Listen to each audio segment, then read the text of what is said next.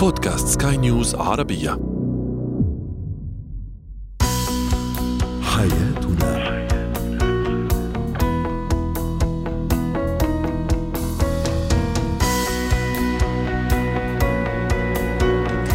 مستمعينا الكرام أهلا بكم معنا إلى حياتنا فضاؤكم اليومي الذي يعنى بشؤون الأسرة وباقي الشؤون الحياتية الأخرى والذي يمكنكم الاستماع إليه عبر منصة سكاي نيوز ارابيا dot com slash podcast للاطلاع على آخر أو للاطلاع لهذه الحلقة. وأيضا باقي منصات سكاي نيوز العربية الأخرى. معي أنا أمال شاب. سنتحدث اليوم عن الخصوصية بين الزوجين. من أين تبدأ؟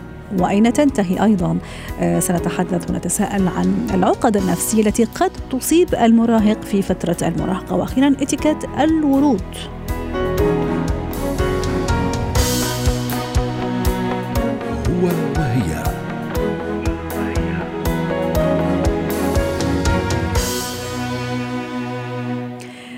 هل هناك خصوصية بين الشريكين؟ هل من حق الشريك أن يحتفظ ببعض الخصوصية لنفسه وببعض الأسرار؟ التي من حقه أن يحتفظ به أو بها لنفسه. وإذا كان الحال كذلك أين تبدأ هذه الخصوصية؟ وأين تنتهي؟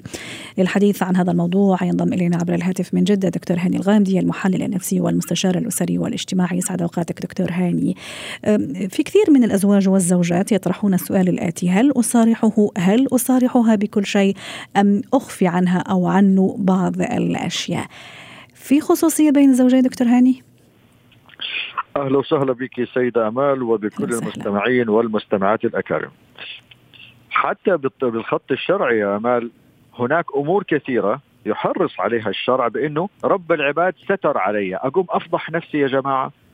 فما بالك لو كان هذه المعلومة قد تترك أثر سلبي داخل النفس البشرية لزوج أو زوجة.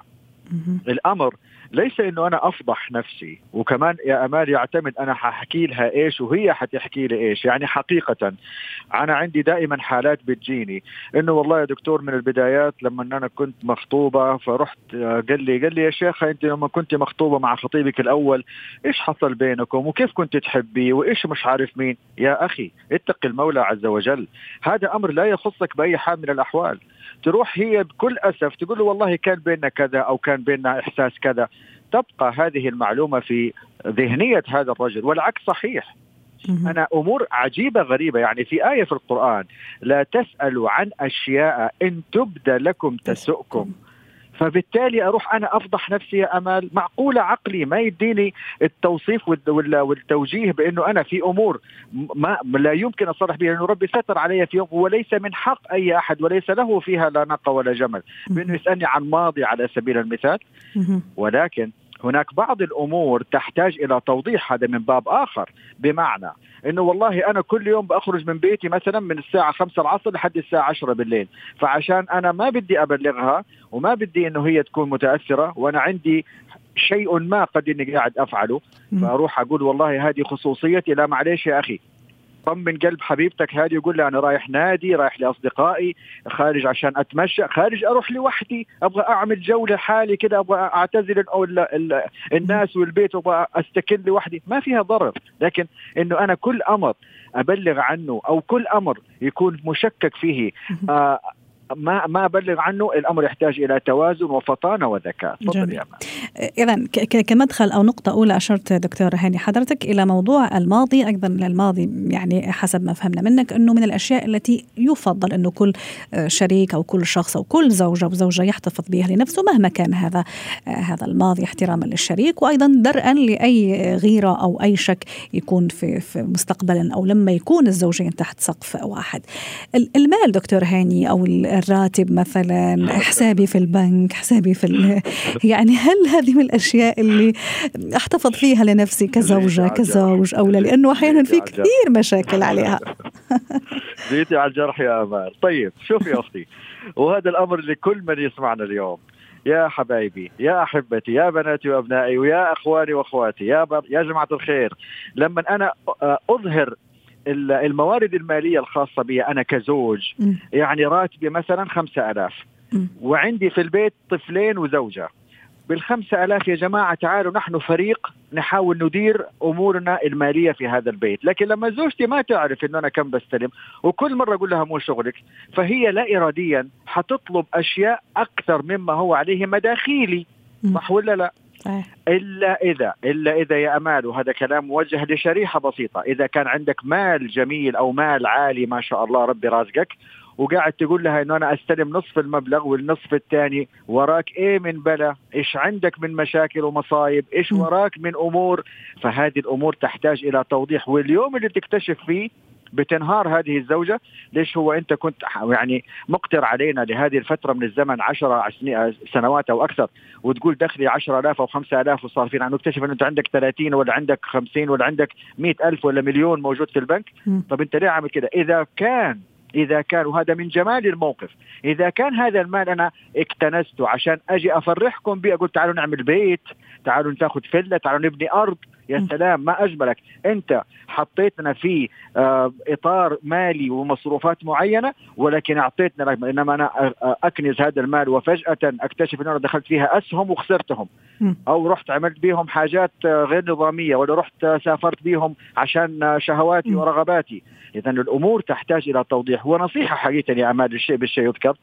أي شخص رجل عنده راتب يبلغ الزوجة لأنها ستكون معين له في هذا الجانب أمام الأبناء لأنه صحيح. هي اللي حتصد حتصد عنه الصواريخ لما بتيجي والله يا بابا أنا عايزة آه مش عارف إيش آه number five آه جوال ما أعرفش رقم كم معليه حبيبتي. الأم حتصد معليه حبيبتي. بابا الفترة هذه حيكون إن شاء الله الأمر يعني ممكن إن إحنا نساعد أو نعمل جمعية أو ندخر مع بعض أو أو إلى آخره. لكن أنا بابا ما بعرف هو كم عنده مال. وبشوف بابا إنه بيروح أو بيجي أو بيلبس معناته إنه بابا عنده فلوس. وبالتالي اعطونا مما أعطاكم الله. جميل. طب في نقطة أخرى أيضا حابة تشير لها دكتور هاني في المواضيع أو في الخصوصية. حكينا عن الماضي وحكينا أيضا عن عن المال أو عن الفلوس. في نقطة أخرى يفضل أنه كشريك أو شريكة أيضا تكون عندي خصوصية فيها. وأقول لكم على موضوع وحيزعلوا مني. أوه. جاهزين؟ هم زعلانين من زمان أنا ما حابين نزعل الناس يا دكتور. حابين نوعيهم حابين أكيد. لأنه اللي بيزعل مني يا أمال مين هو؟ الشخص اللي غير مقتنع بكلامي.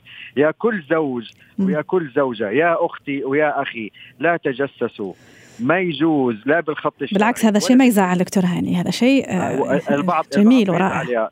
البعض بيزعل يا امال يا أختي إنه أنا أروح أفتش جوالها. كيف أعيش مع واحدة وأنا شاكك فيها؟ كيف أنا؟ والله يا دكتور بس هو أنا شفته كان مع جواله مع جواله طول الوقت. يعني هل هو ده اللي أنت كفشتيه عليه؟ ولما شفتيه على جواله طول الوقت يساوي انه عنده علاقات وعنده زوجة أخرى وعنده وعنده؟ طب ما كان ممكن إنه ما يسوي الكلام هذا كله وعنده بلاوي من وراء ظهرك. فهذا ليس المقياس. يا بناتي ويا أبنائي بارك الله فيكم يا إخواني وإخواتي موضوع تفتيش الجوال ضمن الخصوصية يلي فيها اولا خط شرعي والحاجة الأخرى إن ترى هي لا حركة لا تسمن ولا تغني من جوع. ونعيد مرة ثانية ونقول بلاش نفتح على نفوسنا أمور. يعني أقعد هبلة كده مش فاهمة أقعد عبيط مش فاهم يا أخي ويا أختي. ما كيف بتعيش مع إنسانة عندك شك فيها؟ كيف يا جماعة؟ بالتالي موضوع تفتيش الجوال هذا مشهور. ويعاقب عليه القانون حتى دكتور هاني. نعم أحسنت يا أمان بارك الله فيك لأنه الآن في توصيف بعقوبة قانونية. تخيلي وصلنا لهذه المرحلة ليش؟ للأسف إنه كثير من الناس يقول لك لا والله معلش من حقي أنا أفتش جوال جوال زوجتي. لا يا أخي ترى مو من حقك. إذا عندك الأمر بالظاهر في أمر ما واضح نتفاهم على ما هو ظاهر أمامنا. أما ما قد خفي وتس و و وستر فاستر بارك الله فيك. وهذه هي الفطانة والذكاء إنه طيب. كيف الإنسان يعيش ويبني السعادة داخل صدره. دكتور هاني راح أسألك آخر سؤال أيضا في موضوع الخصوصية. هل صح ولا مش صح إني مثلا أحكي لزوجي أو أنقل لزوجي؟ أو العكس صحيح كل مشاكلي أنا في بيتنا في بيتنا مع أهلي مع إخواتي مع إخواني والعكس صحيح بالنسبة لي. أنا أقصد أشياء خاصة جدا يعني موجودة بس بين الإخوة فيما بينهم والأخوات فيما بينهم والأب والأم وما إلى ذلك. خليني أعطيك مثال على السريع يا امال أنا زوج وزوجتي قالت إنه أمي وأمي وأختي اتخانقوا وحيروحوا محكمة. وأنا جات زوجتي قالت لي المعلومة هذه. بالله عليكم مش حاحتقر هذه العائلة؟ صح ولا لا؟ حاحتقرهم أقول هدول ودوا بعض في المحاكم يا لطيف معنى ذلك إنه أنا حستحقر زوجتي كمان. يا بنتي ليش تروح تقولي لزوجك على أمور؟ قولي في قضية في مشكلة في موضوع. ولو كان هو من الناس اللحوحين اللي لا قولي لي واعملي لي وسوي لي لا معلش يا أختي ويا بنتي ويا زوجي ويا زوجة. ربوا بعض أن هناك حدود معينة وخصوصية مما لا يتعارض مع حقوقي معك كزوجة وحقوقك معي كزوجة آه، كزوج. يعني في حقوق لا لازم أعرفها. في أمور لابد إني أنا أفهمها. وفي أمور بلاش ان إحنا نقعد ندور وراها ونعتبرها من ضمن خصوصياتنا. وأنت كمان أو انت كمان لا تدوروا وراها لأنه ترى الأمر في الآخر زي ما إحنا قلنا الآية الكريمة لا تسروا عن أشياء إن تبدى لكم تسؤكم وهذه حكمة من المولى عز وجل إنه يعلمنا ويربينا كيف نقدر نعيش بسعادة مع بعضنا البعض. شكرا لك دكتور هاني الغاندي المحلل النفسي والمستشار الأسري والاجتماعي ضيفنا من جدة.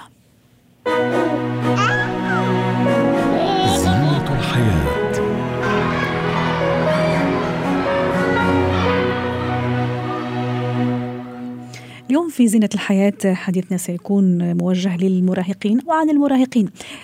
العقد النفسية التي قد يصاب بها المراهق في مرحلة المراهقة ما هي هذه العقد؟ للحديث عن هذا الموضوع تنضم إلينا عبر الهاتف الدكتورة أميرة الفيشاوي الخبيرة التربوية والنفسية. سعد أوقاتك دكتورة أميرة. دائما نقول ونكرر أن مرحلة المراهقة مرحلة ليست بالهينة ولا بالسهلة وفي نفس الوقت قد تكون كذلك إذا ما أنا آه، سعدت ابني وابنتي أيضا على اجتياز هذه المرحلة. اليوم سنتحدث عن أهم العقد النفسية التي ممكن قد يقع فيها أو قد يقع المراهق والمراهقة ضحية لهذه العقد. ما هي؟ صباح الخير. أهلا وسهلا بحضرتك. الحقيقة ان مرحله المراهقة هي تعتبر مرحلة خطيرة جدا ويجب التعامل معها بحذر. ودايما بنقول إن مرحلة المراهقة هي انعكاس لما كان آه، يعني آه، الطفل بيشوفه في مرحلة الطفولة. فبيبدأ في مرحلة الطفولة هنا بيخزن آه، بعض المشاعر والأحاسيس ما بيقدرش يعبر عنها لحد ما بيكبر في مرحلة المراهقة بتبدأ تطلع. فإذا كان في خطأ في التربية من وإحنا أطفال خالص ممكن نلاقي آه، انعكاس هذا الخطأ بيظهر في هذه المرحلة. بمعنى أكثر يعني مثلا لو كانت الأم أو الأب بيعانوا من العصبية المفرطة أو شاف خلافات أو ضرب أو عنف أو إهانات تلاقي الطفل لما بيكبر في مرحلة المراهقة وبيبقى مراهق بقى بيطلع هو كمان عصبي. لو كانت الأم مثلا بتضربه آه، أثناء مرحلة الطفولة كثيرة لدرجة إن هي أعدمته الثقه بالنفس آه، بنلاقيه في مرحلة المراهقة عنده هزة نفسية وانعدام ثقة وعدم قدرة على الحوار بل آه، أحيانا بيتحول إلى شخصية انسحابية والتعود على يعني إيه إن هو يبقى بمفرده. مفيش مفيش تواصل اجتماعي. فمرحلة المراهقة هنا بنشوف اللي إحنا عملناه في مرحلة الطفولة. سمات مرحلة المراهقة بشكل عام إن ايا كان هنقول إيه أسبابها بقى؟ إحنا قلنا بعض الأسباب في الطفولة اللي أظهرت لنا المشاكل دي وهنقول إيه علاجها. آه ممكن يبقى شخصية انسحابية نتيجة لخطأ ما في التربية. ممكن يبقى شخصية عدوانية ممكن يبقى شخصية مدللة. شخصية مدللة بمعنى إن هو على طول عنده صراعات صراعات نفسية وداخلية. متمرد آه، عنيد لا يستجيب لأوامر الوالد أو الوالدة. وده برضه بنقول إن هو داخلة فيه تغيرات اللي هي الهرمونية بالإضافة إلى برضه خلل في التربية. فعلشان نتعامل مع المشاكل دي قبل ما نتعامل دكتورة أميرة معلش اسمحي لي في عندي أيضا كذا كذا كذا نقطة حابة أشير ليها وكذا عقدة يعني خلينا نقول مثلا الاكتئاب. هل أيضا من آه. بين الأشياء اللي ممكن يقع فيها المراهق أو المراهقة يعني يكون ضحيتها؟ مع الإشارة زي ما تفضلتي حضرتك لازم نفرق بين هذه العقد كعقد راح تستمر معه طول بقية حياته أو يعني مؤقتة لأنه بالنظر للمرحلة اللي عم يعيش فيها والتغيرات الهرمونية والنفسية و و و. الحقيقة أن مرحلة المراهقة بتبقى في الفترة دي فترة حساسة جدا فهو بالفعل بيبقى معرض للاكتئاب. ولازم الأسرة تبقى عاملة رقابة عليه جميل. في زمن كمان ال social media والطاقة السلبية اللي كلنا شايفينها دلوقتي المراهق دلوقتي هو بقى أكثر أوقاته بيقعد فيها اونلاين م. ففي تصدير من خلال ال social media لل posts ات وإن المستقبل مظلم وإن الدنيا وحشة وفي للأسف ناس بتتعمد تصدر هذه الطاقة السلبية من خلال ال social media بنلاقي معظم المراهقين حاليا م. وبدون سبب بقى والشخصيات الأسوية كمان مكتئبين. فخلي بالكم إحنا هنا برضو في, في, في تطور آه رهيب وخطير بالنسبة لشخصية المراهق. اللي إحنا خدناه فجأة من الدنيا الطبيعية بتاعتنا والحياة والنادي وكده بسبب جائحة كورونا وحطيناها على ال social media وفي حروب إلكترونية على ال social media فعلا بتدمر نفسية الأطفال. المراهقين وبتعمل لهم آه آه حاجات خاطئة. طب من بين الأشياء أيضا اللي حابة أشير لها دكتورة أميرة موضوع القلق والخوف أيضا اللي راح يكون أنا دائما أحكي إنه راح يكونوا ملازمين لهذا المراهق حتى وهو كبير. يعني هل أيضا تشوفي من بين الأشياء والعقد اللي ممكن يطيح يكون فيها ضحية إنه يكون خايف على طول قلق على طول. الخوف والقلق ده بقى بيجي نتيجة لعدم ما بيبقاش فيه احتواء عاطفي ما بيبقاش فيه حب بيبقى فيه في, في الأسرة يعني بيبقى فيه مشكلة ما في الأسرة وعدم تدعيم الثقة بالنفس فبيواجه ده إن هو قلق إن في قلق وخوف. هو هو في أكيد خلل يعني ممكن يبقى مثلا في خلل ناحية من الوالد أو الوالدة في خلل ناحية الاحتواء العاطفي حاسس بالوحدة يعني دايما المراهقين يجي في الوقت ده يقول لك إحنا حاسين بالوحدة. ومهما الأم والأب إديته من حنان وعاطفة عشان كده إحنا هنا بننادي الأب والأم إن هم يستحملوا المراهقين لأن هم بيبقوا hyper sensitivity يعني حساسية مفرطة. فحتى لو الأم والأب بيحوطوهم بالحنان والحب يجي برضه في الآخر إحنا حاسين إن إحنا لوحدنا. إحنا زهقانين إحنا متضايقين إحنا قلقانين. فلازم الأب والأم هنا يستحمل الإحساس ده ويدعمه. إحنا دلوقتي بنعمل عملية بناء الشخصية بالدعم. بدعم الشخصية بالإحساس بالأمان والحب عن طريق بس العاطفة والحب لهم وبس الثقة بالنفس في نفسهم. أول حاجة في نفسهم إن إحنا ما نحسسهمش إنهم عندهم مشكلة. وفي نفس الوقت في أسرتهم وفي والدتهم وفي والدهم. لأن في المرحلة دي ساعات كمان بيجي مشكلة خطيرة جدا هو عدم الثقة في الوالدين. يعني بيبقى دايما في صراع.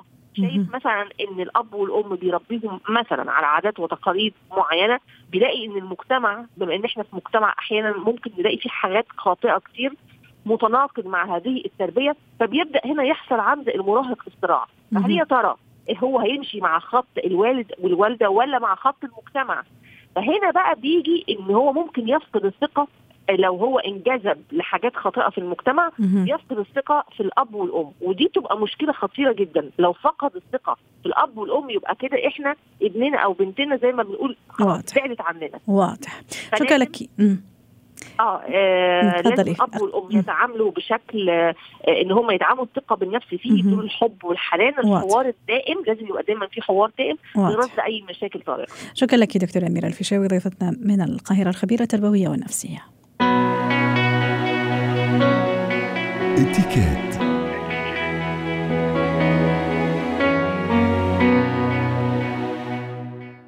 اليوم في اتيكيت سنتحدث عن اتيكيت تقديم الزهور للحديث عن هذا الموضوع. تنضم إلينا عبر الهاتف بلسم الخليل يسعد أوقاتك أستاذة بلسم. أكيد ما في أحلى وأجمل إن الواحد يصحى صباحا مثلا ويلاقي بوكي ورد واصله مثلا على مكتبه عند باب البيت مثلا يفتح باب البيت ويلقى بوكي ورد يستناه أو شخص يهديه بوكي ورد. اولا هل كل المناسبات تستدعي نقدم بوكي ورد ولا لا؟ في مناسبات يفضل نقدم فيها الورد وفي مناسبات يفضل ما نقدم الورد.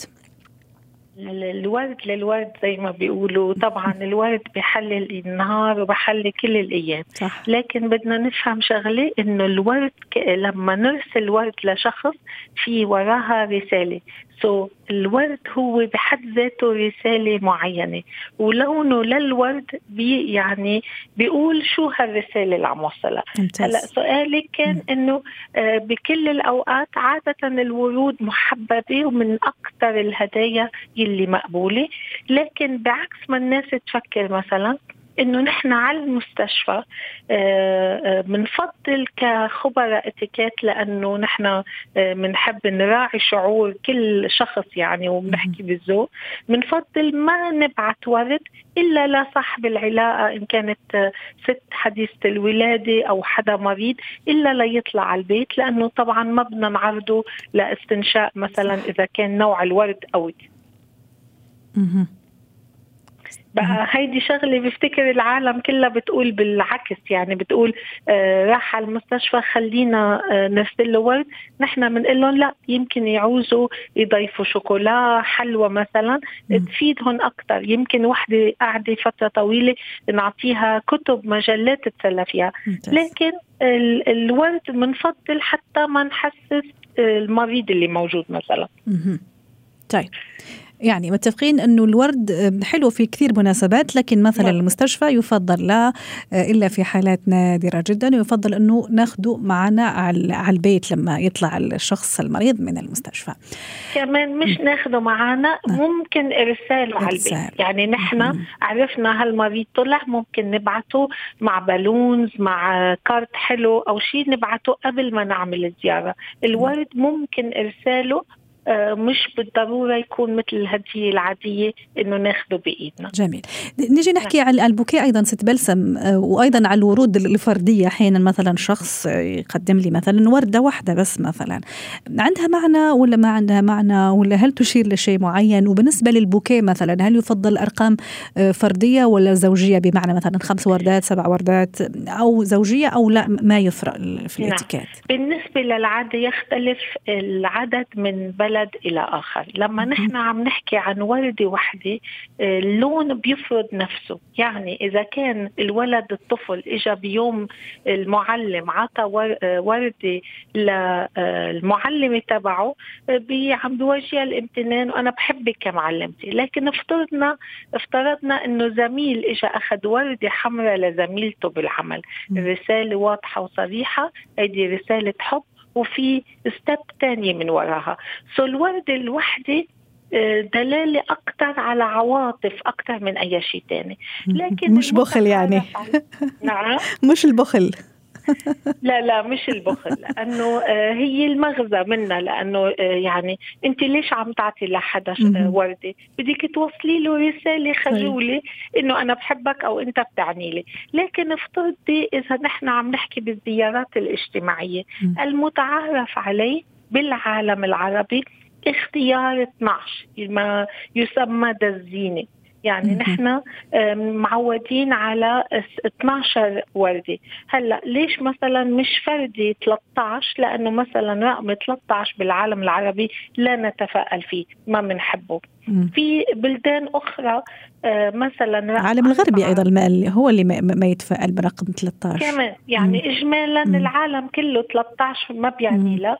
أو مثلا ممكن 13 بتكون بسبب ما إنه لنقول الخطيب بتعرف على آه، خطيبته بتاريخ معين عم بيحاول يعطي عدد الورد بالعدد الأشهر أو الأيام. مم. يعني أشياء فدي لكن مثلا عندك رقم أربعة إذا أنت أعطيتي رقم أربعة بشرق آسيا هيدي no no بالمطلق ما بنعملها لأنه يرمز بثقافتهم لا آه يعني آه للأسف يعني للموت.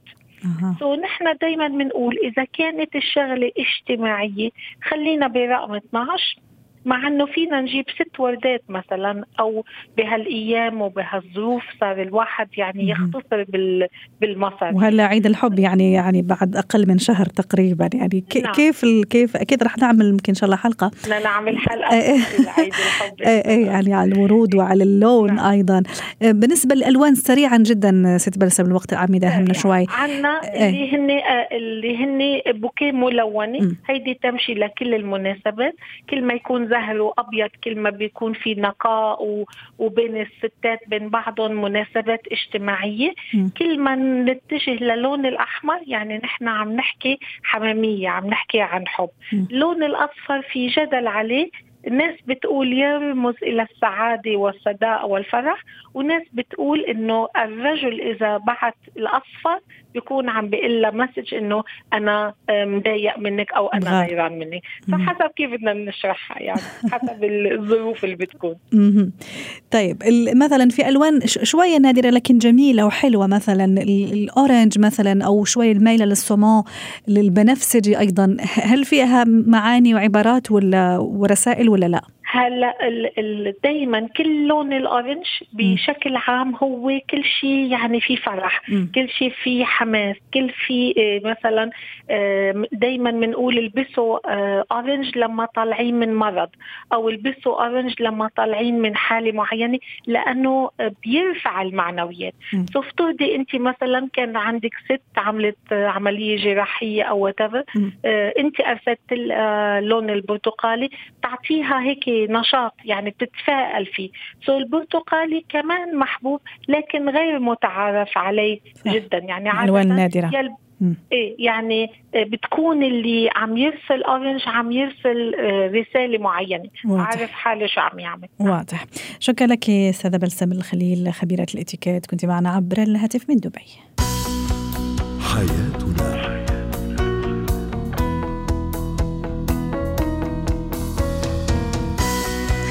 ختام حلقة اليوم من حياتنا. شكرا لكم وإلى اللقاء.